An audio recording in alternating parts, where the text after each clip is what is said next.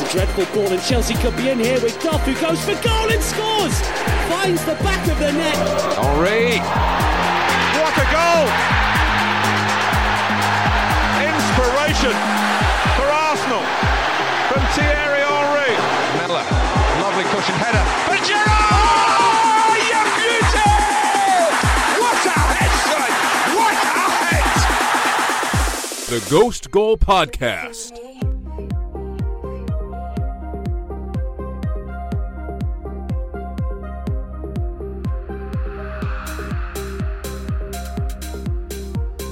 Watford's winless start to the Premier League continued on Saturday as they went to Spurs and only get the 1-1 draw. Spurs are now 5 points out of the top four as the table stands after Monday's games. Chelsea got off to a 1-0 victory over Newcastle Saturday morning at the Bridge thanks to Marcos Alonso. Frank Lampard's men have now won three straight in the Premier League and moved into a fourth-place spot.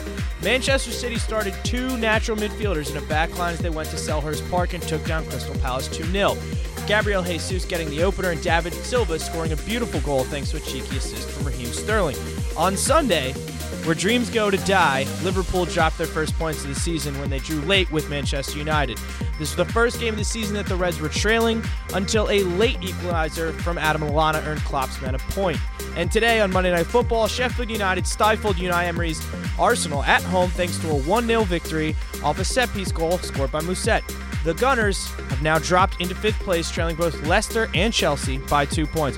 Welcome to the I Hate Martin Atkinson. Oh, no, I meant Goal School Podcast. My name's Andrew Passaro. We got Alex Moss and Javier Arevalo along for the ride on a Monday night. How's everybody doing today? Can't complain. Could have been a better day. Also, can we just say, like... Javier, are you eating while recording? Yeah, I am. Fuck. What an ultimate, F you to the listeners, to just the pod, everything. It's I don't give a shit. Right. Okay, the world is ending. Fuck VAR and fuck the refs in the Premier League. They don't know how to use it. They're idiots. What an original take. They just the entire weekend they botched in every game big calls. It was pathetic how many penalties should have happened, and the refs they every time the ref was like, no penalty, never gets overturned. Has yet to happen this season where there's been a clear and obvious error where it's been overturned. So it's ridiculous. I'm not a fan right now. I mean, while VAR has improved the game, the English game is so far off from being at the best level of it. I think in the World Cup they were doing a really good job with it. I saw a tweet that was something along the lines of, "We've seen VAR rule out goals for offsides by millimeters, but not taking down obvious fouls that should have been called from the whistle by the ref, and the ref is not calling that a foul because they have VAR and then they're not going to it and utilizing it." It's just. This is going to be, we're week 9 in. This isn't the first, issues we've had with VAR. It's only going to continue. But let's go talk about another thing that's probably only going to continue, and that's Tottenham playing absolute crap on Saturdays as they drew with Watford thanks to a late equalizer from Deli Ali, of all players. Not the player I would expect to save the season for Watford, but Doucouré getting Watford on the score sheet in the 6th minute, and Deli Ali late in the game. I thought Watford should have won this, to be totally honest. They really should. They had a penalty shout for Delafeu that straight up wasn't given. And I don't know. Tottenham were pretty good in the second half. They improved a lot when Son came on. And Watford definitely fell off in the second half. And Tottenham had more control in the game. But yeah, in the first half, Watford could have had 2 or 3 goals and could have been up 3-0. So it's kind of a game where... probably on the balance of play, a draw was the fair result, but you can definitely be butthurt if you're a Watford supporter, because a lot of these games you're getting early goals and then they're giving up the leads and losing or drawing like this. So they're still only on 4 points, I think. So that's they have yet to win. So this is dire days for Watford. I don't know if you can't fire the manager. He didn't really get a manager bump. Maybe they kind of did. They got a couple Well, they're not losing every game. They got a draw with Arsenal and a draw with Tottenham. In a pretty hard run, I guess they didn't really lose that many games. So, they drew Sheffield, they lost to Wolves, and then they drawn Spurs, and they're gonna host Bournemouth next weekend. But yeah, I saw a lot of Spurs fans on the internet complaining about the left-back situation, and they want Ryan Sessegnon in now. Is that actually going to fix the problem? I don't know about fix, but it's a start, because the two areas that they are really lacking and you can't really afford to lack in like the modern game are control centrally in midfield and then just overall pace and good play out wide. We see the best teams in the world all can take advantage in those wide areas and find that balance between building play through the center with their central players, something Tottenham are struggling with right now with, I think it was Winks and Sissoko who started in the midfield too in this game. Winks has just like slowly deteriorated since like the start of 2019. Never been a fan of him. Yeah, I mean, I thought he had like a chance to grow into something. He probably still does. I think he's still like 23 or something. I think Sissoko's still playing at a pretty high level. I don't know about high level, man. Like there's still just consistently like bad decisions made by him where he takes shots in places where other teams will like settle for that. Yeah, I mean his shooting, it's never gonna work out for him there. You know, he's 31 or whatever, but I mean he just got a new contract at Tottenham, so they're definitely in it for the long haul with him. And I mean, I think he's still playing relatively well. I think there's a lot of questions about players like Eriksson, like Kane, even Heung-min Son, who these players need to, like, in last couple of years, they've been monstrous. You haven't been able to keep them quiet for a game or two, you know? You wouldn't go, like, a game or two without Kane scoring a brace or Eriksson getting a goal and an assist. Now it just, that's, like, not there. Now you're getting random Lamella goals, so like Ali getting a goal here. You know, Kane gets a penalty, but it just doesn't feel like anything close to the firepower or the momentum that Tottenham had in previous seasons. And like maybe Lo Celso coming into the team and Sessegnon, like you guys are saying, would like give them a boost and might be able to inject some goals into the team, but. They really need these new signings to, you know, and Dembele as well. Like they really need these guys to start stepping up and to bring something new to the team, because and they're probably going to have to spend in January if they want to make top four, you know. But I'm guessing that everyone's going to be messing up. Like Arsenal messed up, Chelsea have messed up a bunch this season, United are trash, Leicester are in it, you know. It's going to be everyone's going to be switching positions, and I'm sure everyone's going to be dropping points to people who you don't expect, so it's probably going to be a shit show. Yes, that's. I mean, that's the Premier League every year, though. Is it being a shit show? I do have a question about Spurs for you guys, but I want to save it because let's go to the other draw from the weekend. Let's go to Liverpool, Manchester United. A Marcus Rashford goal in the 36th minute, Lallana in the 85th after coming on. Look, this was not. I thought Klopp got the game plan wrong from the start here. I don't remember Trent Alexander-Arnold, who's one of our most creative players, having a touch in the first half in Manchester United's half of the ball, like half of the field.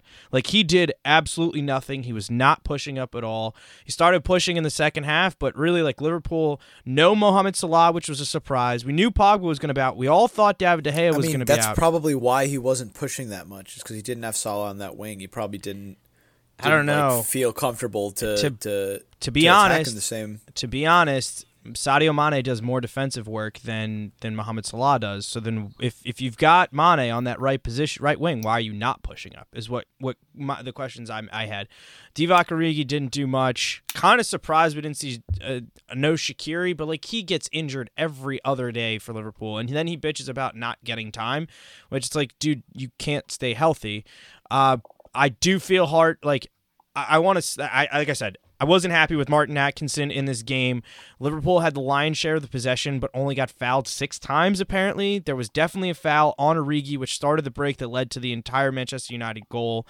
And so that I don't think that was a foul. That was definitely a foul. I don't really think it was a foul. That he just like kind of stepped in his area and just like flopped over. There was minimal contact. There's no way that's enough to like. Knock a grown no one's gonna over. Feel no one's gonna feel for you there, Andrew, because basketball. When Origi goes over, he grabbed the wrong leg. He grabbed the leg that wasn't kicked. I like, did see that meme. I mean, it's not a meme. I mean, it was turned into a meme. Of course, like Klopp was just like, "Oh yeah, like of course it's a foul," but that's the right reaction. You see Solskjaer in his post interview, he's like, "No, not a chance. There was a little contact, but not a chance that makes you like you know." Look, I thought Klopp should have done more a little earlier. Like, I get it, bringing on Ox for Origi was the right decision, but I thought he should have brought on, well, again, no Shaqiri even on the bench. But they, you know, who had a really bad game was Roberto Firmino. He did, he did nothing. He had the one chance. I disagree with that. I actually thought he was pretty good, especially in the second half. He had a lot of touches on the ball, like just keeping the play alive for you guys, and like he would drop into midfield and take like ping balls out to the wing, especially in the second half. But I thought I mean he always puts in defensive work and does stuff off the ball that I'm always super impressed by and like super jealous that a striker does the stuff that he does in a game. So I mean his link up was still there. Obviously he didn't finish the chance that he got, but I mean his work off the ball is just it's insane. It's like it's stuff like that it's really hard to notice sometimes, and it goes like, you know, it's not sung enough. But I thought, you know, his link up was still really, really good, and I actually thought Mane was pretty underwhelming in this game. Mane did not. He almost had the goal. Which caught him on. Yeah, but that was that was the handball. Yeah, but he's still like, that was the one chance. But I know I felt like they underutilized the fullbacks until the. I was disappointed with Wijnaldum too. Yeah, he did not have a good game. He didn't have a good game. Who I thought, you know, he was, he played well in the first like 30 minutes and then just like kind of died off. And he's someone who was on really good form for like the Dutch national team, and I kind of like him in a more advanced role. I think like he's really good at playing that like more attacking midfield role. And I don't necessarily like him as one of the more, you know, next to Fabinho basically, which I know it's been successful there, but I kind of like him as a more attacking player like he does on the Dutch national team and like gets a bunch of goals. Well, the reason that he's there is the same is that everything that you were just praising Firmino for, that same space is where Wijnaldum could be occupying, but you have Roberto Firmino there. Like that's you can't have both of them doing the same thing. That's why like his role is different, and I'm sure if there was like an extended period where Firmino was out, he would definitely move into that space, but like you don't need two people to do that.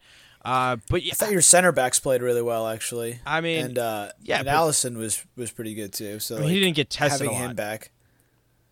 That's what I'm saying. I mean, you guys definitely defensively looked more solid than you have in most of the games this season. Even though you conceded that goal, United didn't really do anything else outside of that one chance they had. So, and that's why I want to switch this conversation. United trot out a 3-4, a 3-4-1-2 with Daniel James playing as a center forward and Marcus Rashford obviously playing as a striker. Is this something that could work while they still have all these injuries? Now, obviously, Martial comes on late in the game. Mason Greenwood's not used. They brought on a defender in like the 90th minute just to soak up time. But is this something that they should consider using on a regular basis, or should they try to do like a 3-4-3 if Martial and Rashford are healthy? I feel like in these kind of games, the big games where you know, they're not going to be having a lot of the ball just because it's pretty clear to everyone, including Solskjaer, that the team just isn't really talented enough. I mean, they did it to Chelsea when they got that 4-0 win, and that was the blueprint that we laid out last week, where United just have to almost park the bus and hope that they get like a kind of lucky break. And they had a pretty similar goal against Chelsea. I think it was the second goal, Martial's, where there was like a foul, or Chelsea fans thought there was a foul, all the way at the other end of the field, and then they started a counterattack and scored.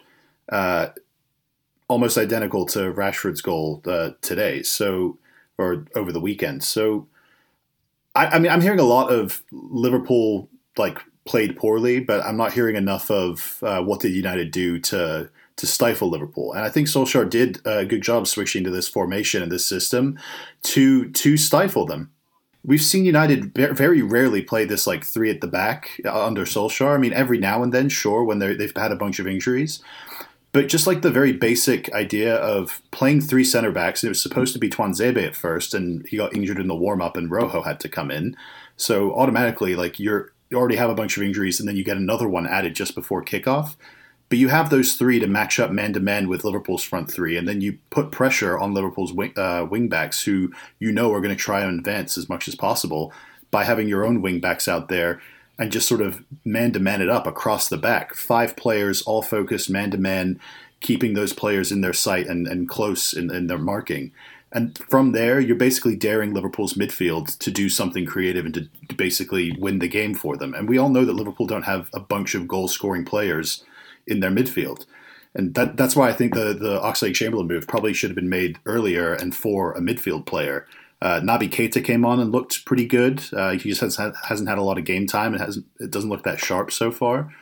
So, but overall, I think Solskjaer got it as close to correct and as close to perfect as you could really ask of him right now, because you went into this week picking like a 3-0 or 4-0 win, Andrew, and I was trying to tell you, like, Liverpool don't just go to United other than like that Gerrard penalty game a couple years ago and win like 3-0 or something. It's not too frequently that happens. I was really bullish. I bet Liverpool in the first half. I bet the over. I went 0 for 5 this weekend on gambling picks, so it was a real coming to Jesus moment this weekend for me. It was a bad weekend for all of us. Yeah, it was. It was. And I do want to point out, like, the Mohamed Salah absence is coming off that tackle at the end of the Leicester game where he's still kind of reeling from that, and I saw nowhere in the press that was going to be something that could keep him out. So that did surprise me. I still want to keep this on United, and this is the question that I teased earlier. United obviously don't have the pieces that Spurs have right now that haven't really come in and signed, because obviously Daniel James and all three of their summer signings are in their starting 11. None of the signings that Spurs made were in their starting 11. Which of those two teams that are reeling right now, not in great form, United's 2 points above the drop zone, which of the two would you say were to feel more confident that they would be able to turn something around and get something going before January, before the transfer deadline, before the transfer window opens? It has to be Tottenham, right? Or are you thinking United, Javier? I mean, they probably both could.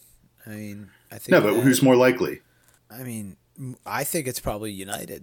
Just they have players coming back from injury, and like those players could be good, Martial and Pogba. But I think most of Tottenham's players are healthy; they just aren't playing well right now. So I mean, the Ndombele one is the glaring one. Yeah, but he just hasn't been playing that much. He's been playing most of these games. He just hasn't been playing. No, he hasn't. Well. He's been pretty frequently injured. He's played like one game here and there, and then been out. He had that problem in France too. So you don't think like that. This is going to be a consistent problem.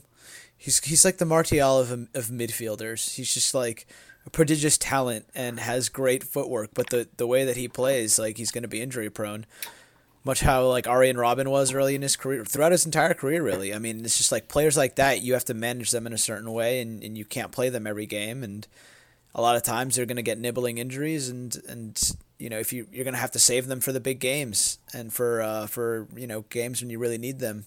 I mean, if you want to throw him in that category, that's fine. I'm not willing to. I'm not like throwing him in right now, but I'm just saying it looks very early on that he could be that type of player. So sure, but yeah, I mean, also Tottenham just have the better squad top to bottom, I think, and I think there's more possibilities for improvement there. A Champions League finalist last year, of course, like you're going to say, like they have more potential to just turn it around, but I do think United have.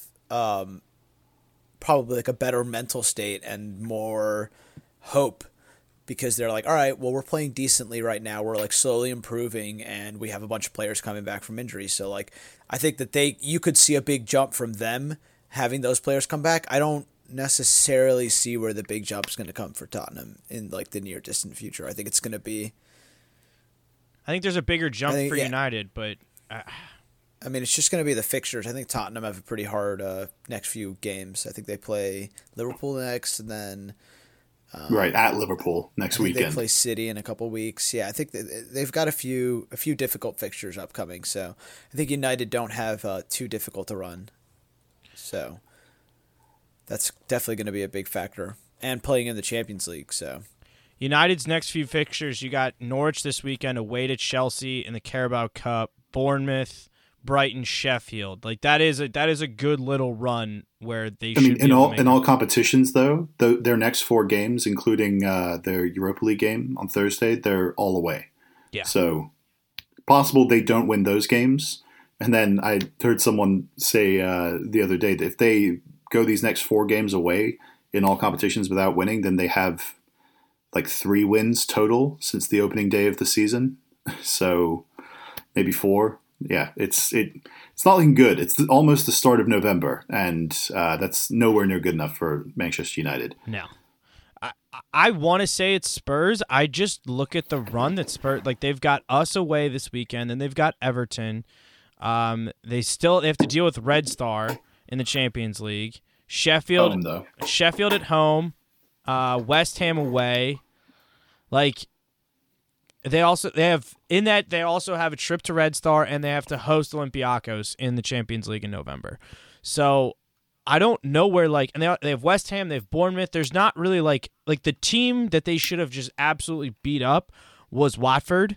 And I mean, I saw a stat in October, both the Carolina Panthers and the Oakland Raiders have more more victories in Tottenham stadiums than they do, which is like you hate to see that stat on the internet. Like God, only really, Spurs. You really only hate Spurs. To see that stat be on the internet. I want to say it's Spurs, but I feel like United, it might just be like one of these games and it clicks. But at the same time, we saw United in the Europa League against AZ and they couldn't get a shot on target, or they couldn't get a shot off. I do want to shout out Marcus Rashford, who this is possibly the best game I saw him play at the center forward position. He was immense pretty much the entire game. He was making runs. A lot of times he wasn't getting played in, but he was super dangerous. His link up was really good. He was really physical, and yeah, I thought he was excellent this game. And if he plays like that, he's going to get a lot of goals. And I mean, the commentators a couple times mentioned, like, if he played for Barcelona, he'd get like 35 or 40 goals. And like, I can kind of see it, just the way that the runs that he makes, the you know, the amount of problems he causes defenders. But you really need skillful midfielders to be able to play him in. And right now, United don't really have those in abundance. So no, until Pogba's back. Yep. All right, let's jump over to Sheffield's 1-0 victory this afternoon. Like I said in the open, Mousset getting the goal off a set piece. He didn't score it immediately off the set piece. He had an assist off of a header, and he taps it in. And that was all she wrote at Sheffield. Alex kind of called this a little bit. I know he struggled. He said that he thinks Arsenal would struggle in this game. I'm not going to take credit. I predicted the 1-1. I'm not taking the credit. I predicted the 1-1. It didn't happen. But you know what? I'm happy with it. Of course. And also, it very easily could have been 1-1. Yes. You know, Pepe missed an absolute sitter in the first half that would have either sent Arsenal on their way or made them underestimate Sheffield, and then they would have equalized, and the game would have ended 1-1 anyway. So, I mean, it was close to happening, but it just wasn't to be for Arsenal. I mean, of course, Javier, we got to get your thoughts on this, because that first half performance from the midfield specifically, there were so many turnovers from the midfielders trying to supply Saka, trying to supply Aubameyang, that, I mean, I'm not surprised that what's his name, Emery made the switch for Ceballos for Willock after the first half. Yeah, but Willock was not great at all. But I feel like he probably could have even taken off Xhaka too for Torreira. Yeah, I thought Xhaka was just absolutely dreadful. The guy who was making terrible decisions was. I guess it was coming off an international break. I don't know if he was like, fucking, I don't know. I mean, we were playing on a Monday. There isn't really any excuse for it. He played against Ireland last Monday. Yeah, he's our captain, and that's like the state of this club right now. You know, I'm still obviously Unai out. I mean, I thought we were going to be able to beat Sheffield this game, but, you know, I obviously thought we were going to beat Sheffield. I was, like, texting Alex on like, Saturday and Sunday being like, oh, like, I think we're going to beat them. And I thought we were going to win by 2 goals. And you were chastising me for picking you guys to drop points. And I told you weeks ago that you were going to drop points, Javier. But, like, you know, in the back of my mind, I was just like, something could always happen. We're away. We've been shit away. And I thought we'd have enough firepower in the second half. Like, it just, yeah, it wasn't to be. We had a good amount of chances. I mean, We were just boring, though. That's what kind of sucks. Even though we created like a good amount of chances, we were just there wasn't really that much fluidity in our play. It was kind of just all forced. What were your good chances? Tell me your good chances. I mean, there was in the first half the Pepe chance. There was like more than a good chance. Like should have been a goal. There was the call for like the penalty in the first half for Sokrates. Okay, Arsenal fans can think that's a really good chance. Sure. There was the Xhaka volley that. Oh, the Sokrates one you want to say? The Sokrates one wasn't a penalty. I thought you were talking about the Saka one. The Saka one is like a half, like maybe you could say it's a penalty, but like the Sokrates one, really? Yeah, you wanted that too. All right. I mean, you're not. It's been called many times before, but not in England. Probably. Like not. You just said, it hasn't been like that hasn't been given by VAR. So why would they start now? But then after that, Ceballos, there was a Pepe curler. Yeah, there was a Ceballos chance. These are all like half chances, except for the Pepe one. I thought Sheffield were really good, and like even in the second half, they were still pressing, and they were probably a little bit too open in the first half. But they managed to get their goal and managed to survive the Pepe miss, which very easily could have gone like against them. And then in the second half, they had to like hunker down a little bit and try and play more defensively. But I think we just saw more of what we've already seen of them. We were down. They're really well balanced. I wish he'd come on in like the 55th or 60th minute. I think they brought him on close in like the 75th minute, which it didn't really give him enough time to influence the game. I mean, you could tell that the Sheffield players were having trouble with him, but yeah, he didn't have enough time, and I think Unai got the tactics wrong again. And yeah, same old story usually with Unai here now. You can kind of see where... I mean, we still have no real identity, which is probably the most worrying thing, is that we're a year and a few months now into the project, and we're kind of like Van Gaal. Like, it kind of feels a little bit like Van Gaal's Manchester United, where like... you didn't really know what that team was going to do. They'd have some possession. They were sometimes good at pressing. They'd randomly get good results, but like they would just lose games like this where they'd have a lot of possession, but they didn't really do anything with it. The other team would defend well and frustrate them, get a goal, and then, United would lose 1-0 or whatever, and that's literally what happened to us. So, yeah, I'm not excited at the this next season under Unai, but there's a lot of young players who are developing. I thought Guendouzi was still pretty good this game, even though he missed a mark on the goal. I mean, he was at the back post trying to mark O'Connell, but there were three players back there. It was like David Luiz and Sokrates too. I know Xhaka was the one closest to Mousset, and he just like put his arms up and was like, right, oh, what happened? Why didn't anyone like stand next to Mousset? It's like, yo, dude, you were the one next to him. You're the captain, like. The fuck aren't you standing next to the player who's standing next to our goalkeeper? I don't know. It's bizarre, really bad defending. The fault goes to the players that missed the original ball in, which is like it was Guendouzi, David Luiz, and I think Sokrates, who let the ball go over their heads, and O'Connell heads it back across to Mousset. Right. There were so many mistakes in that corner. So. I mean, as a player defending a corner, if you don't get the first ball as it comes in, like that's a failure. That's a bad job defending the corner. So.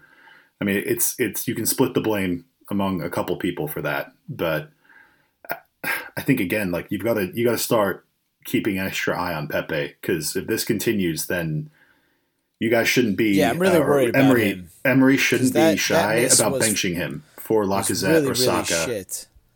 Yeah, that miss was really bad, and I don't know. It was not our game, and. Seems like there's going to be a lot of those this year. So, Javier, I have a question for you. Are you finally going to adjust your expectations when it comes to picking games? Because you always seem to have this same come-to-Jesus moment when Arsenal shit the bed. And then what comes around the next week, you're like, Arsenal are going to dominate. We have Villa at home. We're going to destroy them.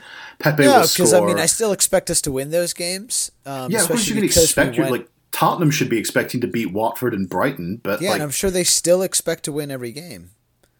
Tottenham should be expecting to beat the likes of like Watford and Brighton, but I think a realistic Tottenham fan is now looking at a bunch of their upcoming games, especially in the Champions League, and thinking when you're trying to pick a game, you have to be more realistic about what kind of problems that team presents. That's what I was trying to get at with Sheffield last week, that they can absolutely pick you apart in the half spaces between the wing backs and the center backs. And the combination of super attacking fullbacks you guys seem to like to use, and most teams like to use, plus the unorganized like defensive pairing of Luiz and Sokrates, who can be very aggressive and kind of get themselves out of position.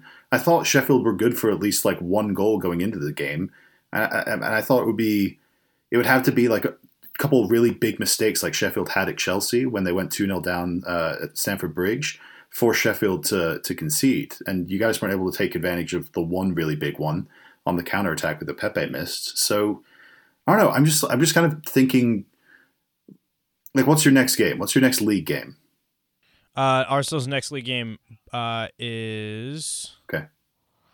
Crystal Palace at home on the 27th. We all know how fun that one is. And then they go to Liverpool. Okay, so it's Palace at home. I mean, again, a game that you guys lost last year, and a team that's already gone to United and beaten them. I mean, you have to think there's at least some chance that Palace get a draw on that now. Can you at least concede that, or are you thinking Arsenal win? No, like right off the bat. I think Arsenal are gonna win. Okay, man. All right. I don't think that's unreasonable. Yeah, but really you haven't had like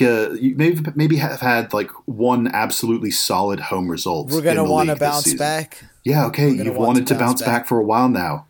You barely scraped by Aston Villa at home. You dominated Burnley. I'll give you that. We put together some decent results. You came back from 2-0 down after two big mistakes against Tottenham. Yeah, okay. You've not been that good at home this year.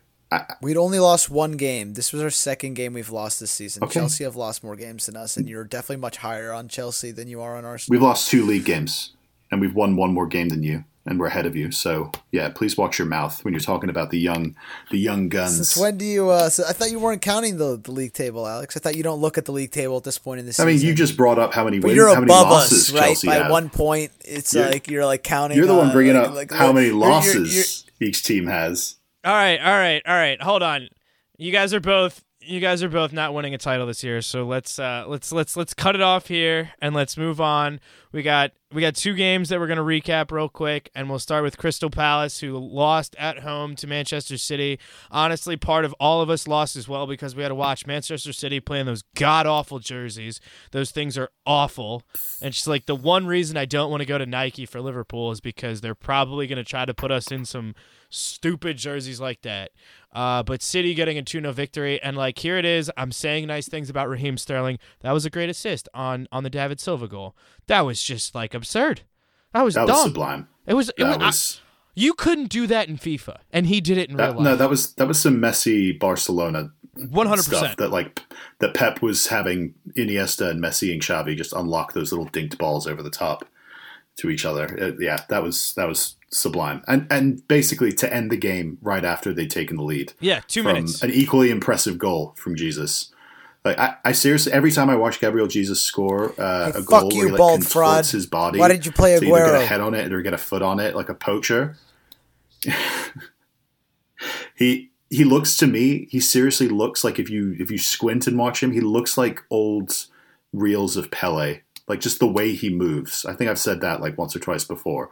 But just the type of movement he has is just, it's sublime. It's incredible. It's a pretty big persona to compare him to. I don't know if he's going to be as successful, but... I didn't say he was going to be successful. I just said he moves like him. That's fair. And we'll stand by that. Okay.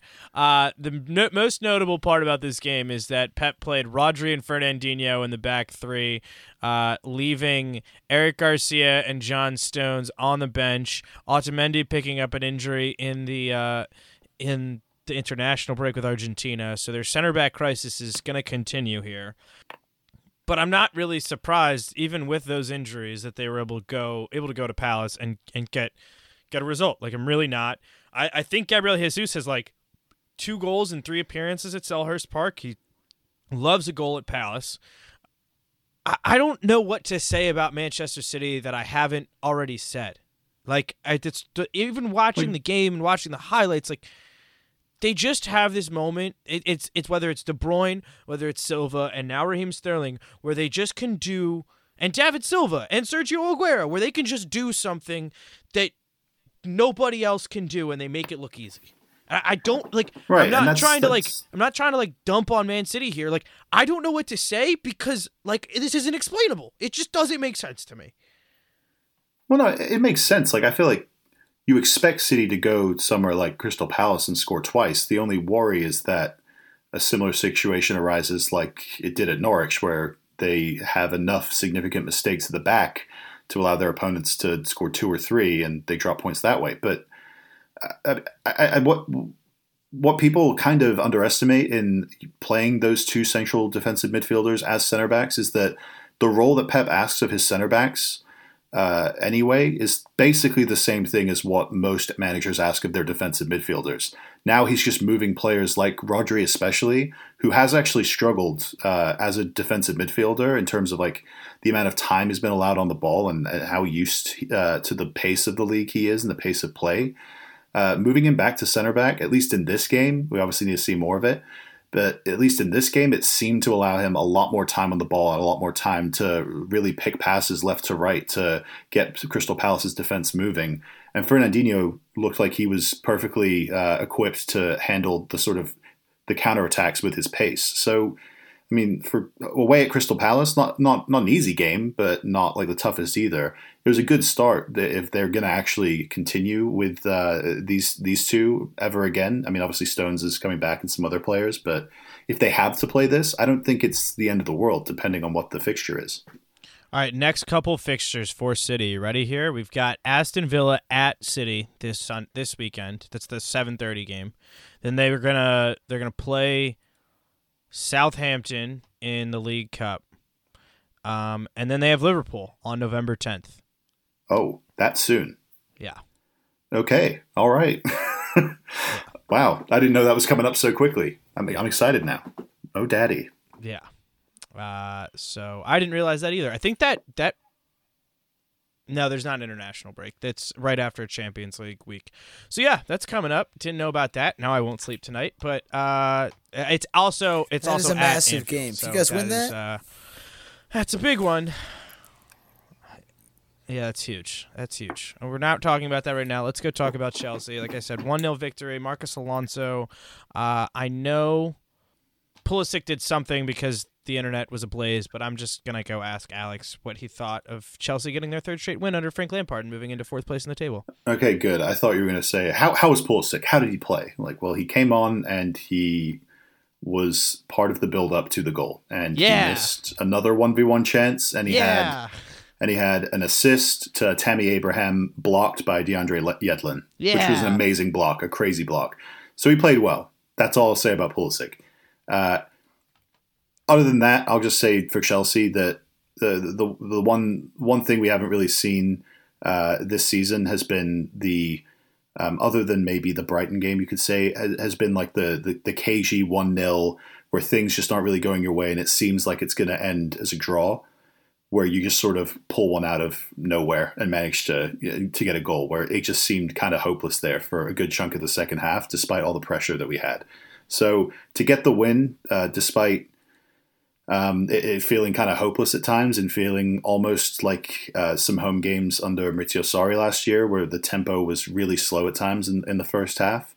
Pulling out a 1-0 win is almost more impressive in some way than if we had just like won 3 or 4-0, because for a young team, that's like a really big mental hurdle to overcome. And we were able to do it at Lille in the Champions League in the last round of the Champions League, where that game was kind of getting away from us in terms of getting the winner. We're able to do it here in like the last 20 minutes. So the two players that absolutely jumped off the pitch were Jorginho in midfield, who was allowed just all the time in the world, so that's kind of understandable.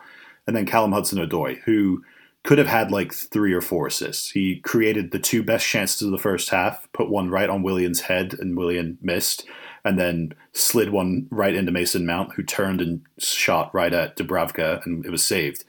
And then obviously set up Marcos Alonso's goal. So he's been absolutely sublime. He's had 4 straight assists. He's had 4 assists in 4 straight games in all competitions, either as a sub or starting the game. So Literally the only way is up for him unless there's some kind of injury. I at the end of that game, I literally just went to my fantasy team. I was like, I'm so mad at myself for not having him already. Let me go bring him in right now. So if you're listening, everyone else, stay off Hudson-Odoi. He's mine. How confident are you? I mean, Chelsea have a little run here. They've got Burnley, they've got United, Watford, and then they got Palace at the beginning of the month.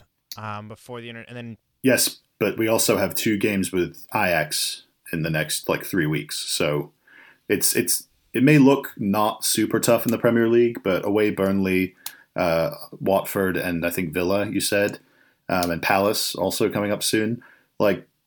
For really, really good title contending Chelsea sides, we would look at those and think we have to win all of those, but I think the important thing right now is to just keep producing really good performances. And the results will come. That's kind of seems the way that modern managers think. Player managers like Pep and Klopp perform well, and you will get results.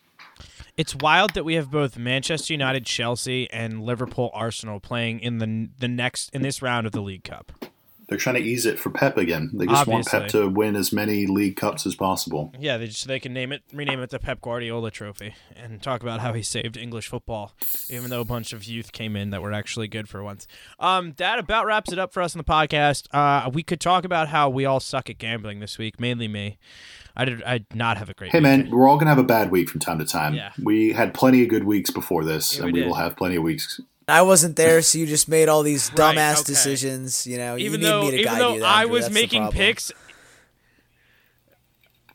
I don't know about that, Javier, because many of those weeks I wasn't there. Yeah, but I was on the pod, so I was still the big left arm. You know what I mean? When I'm not there, suddenly you go 0 for 5. It's miserable. You see? All right. Well, finally, when you find Arsenal's good luck charm, because you're going to need that. But that about wraps it up. That wraps it up for us here on the podcast today. Follow us on Twitter and Instagram @GhostGoalPod, @AndrewPissarro, @ASMoss92, and @JavierRev9. And until next time. Hey, y'all.